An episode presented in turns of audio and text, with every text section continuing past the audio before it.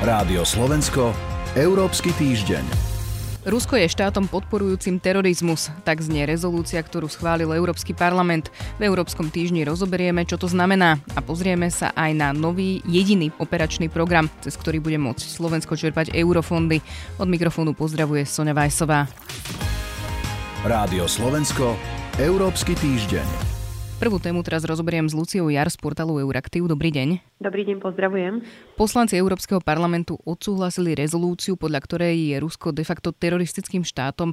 Čo je jej obsahom? Tak ako ste spomínali, europoslanci, europoslankyne zdôrazňujú, že Rusko robí úmyselné útoky proti civilistom, ničí civilnú infraštruktúru, závažne porušuje medzinárodné humanitárne právo a v podstate Predstavuje to všetko také teroristické činy a vojnové zločiny. Poslanci vyzývajú radu, teda zastupcov členských štátov EÚ, aby na zoznam teroristov, ktorí zostavuje Európska únia, v podstate zaradili aj polovojenské organizácie ako Wagnerovci či Kadyrovci, ktoré sa spomínajú, ďalšie ozbrojené skupiny. No a rovnako vyzývajú, aby sa urýchlilo dokončenie 9. sankčného balíka proti Moskve a v podstate sa aj lepšie vyšetrovali a stíhali akékoľvek obchádzania už zavedených sankcií. Takže je to celý taký väčší balíček. Predpokladám, že okolo toho bola aj e, rozsiahla debata. Ako teda vyzerala?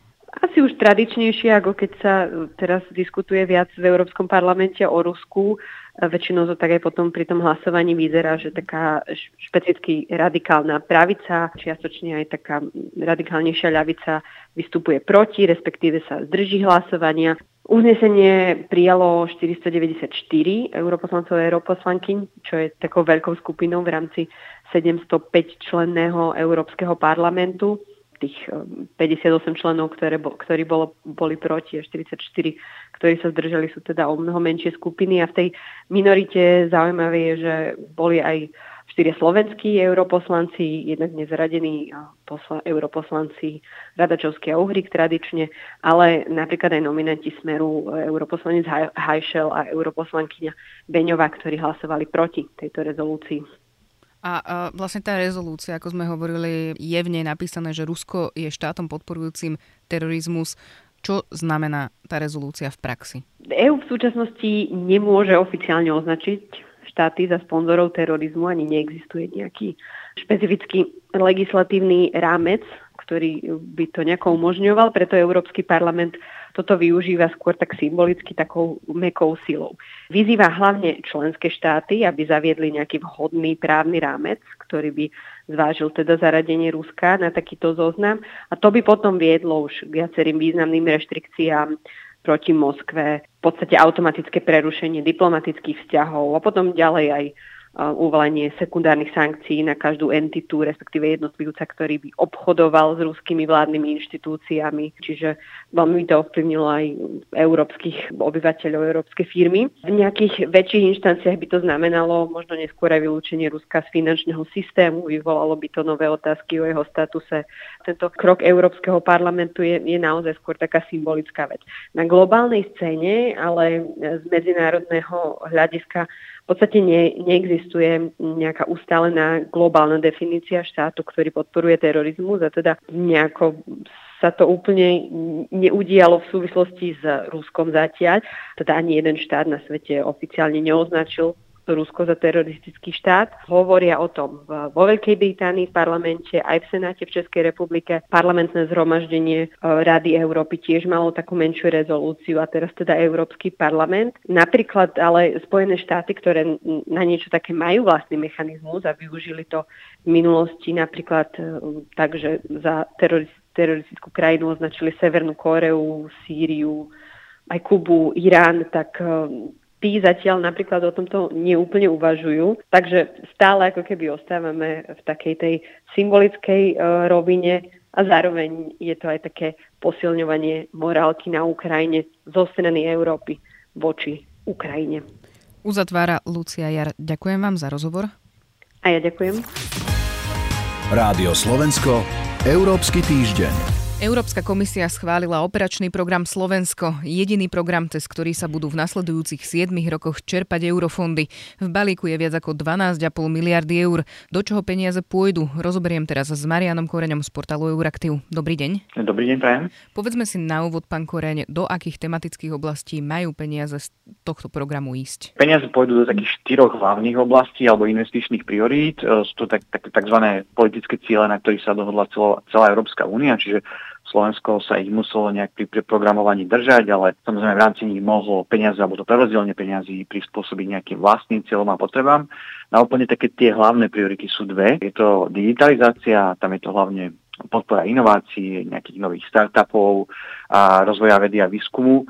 A to druhou rozpočtovou aj najväčšou prioritou sú zelené investície. Úplne najviac peňazí pôjde do transformácie ekonomiky smerom nejaké väčšej udržateľnosti, teda na investície, ktoré Slovensku pomôžu znižovať jeho emisie skleníkových plynov. A tu ide hlavne o investície do obnoviteľných zdrojov, do obnovy domov, verejných budov, tak aby boli energeticky menej náročné. Špeciálnu podporu dostanú aj tri priemyselné kraje, ale hlavne teda Horná Nitra, kde sa končí ťažba uhlia a celý ten prechod bude investične, ekologicky aj sociálne náročnejší, čiže tam budú eurofondy úplne kľúčové. Potom samozrejme aj ďalšie investície, ktoré sa týkajú adaptácie na klimatickú zmenu a ochrany prírody a biodiverzity, ale tie peniaze budú naďalej prúdiť do takých tých tradičných eurofondových oblastí, sociálna oblasť, podpora zamestnanosti, vzdelávania, sociálnych služieb ale takisto stále aj do dopravy. Akurát s tou zmenou, že to už nebude v prvom rade nejaký betón, tak ako to bolo v minulosti, ale tie peniaze pôjdu hlavne do takých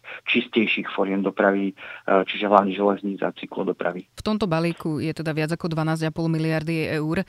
V minulosti sme mali problém prečerpávať eurofondy. Aj teraz v programovom období, v tom aktuálnom, sme prečerpali približne 60%.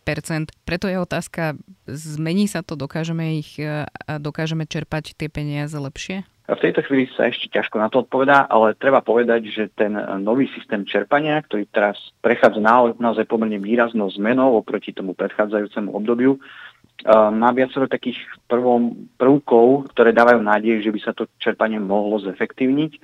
Ono podľa ministerstva regionálneho rozvoja takým tým hlavným vylepšením má byť fakt, že namiesto tých predošlých 8 eurofondových tzv. operačných programov budeme mať len jeden. To samo o sebe samozrejme nie je nejaká záruka lepšieho čerpania, ale vyplýva z toho niekoľko vecí, ktoré na to vytvárajú minimálne predpoklad. Keď v nejakom momente v čerpaní zlyhá niektoré ministerstvo alebo v niektoré oblasti to čerpanie pôjde pomaly. Prípadne sa budú potrebovať uvoľniť e- eurofondy na riešenie nejakej mimoriadnej situácie, ako to bolo napríklad počas pandémie, tak sa práve vďaka tomu jednému programu budú dať peniaze rýchlejšie presunúť tam, kde sa buď čerpajú efektívnejšie, alebo kde je o nich väčší záujem a kde sú v tej danej chvíli viac potrebné. Zároveň ono sa zjednocujú aj pravidlá pre čerpanie, vrátanie toho, že sa má zjednodušiť aj kontrola verejného obstarávania, čo pre záujemcov eurofondy asi bude veľká úlava. A ďalšou takou zmenou, ktorá by mala pomôcť, je, že o časti eurofondov budú rozhodovať priamo regióny a mesta, teda samozprávy už um, nebudú musieť tak ako do, doteraz medzi sebou súťažiť o projekty, nebudú sa musieť teda spoliehať na rozhodnutia ministerstiev, a to by jednak celý proces malo urychliť, ale zároveň to nejakým spôsobom aj zvyšuje šancu, že tie peniaze pôjdu tam, kde ich v danom území uh, najviac treba. Uh, treba ale povedať aj to B a práve to, že ide o úplne nový systém čerpania s novou štruktúrou, s novým spôsobom práce, tak my nevieme ešte teraz povedať, že ako to bude v praxi fungovať, ako dlho bude trvať tým samozprávam, žiadateľom, ministerstvám, kým sa prepnú na tento nový model a, a ešte jedna vec, e, v súčasnosti je takým jedným z dôvodov toho neefektívneho čerpania aj ľudský faktor, to ako k tomu pristupujú ľudia, teda hlavne úradníci, ktorí majú kontrolu eurofondov a rozhodovanie o nich v rukách.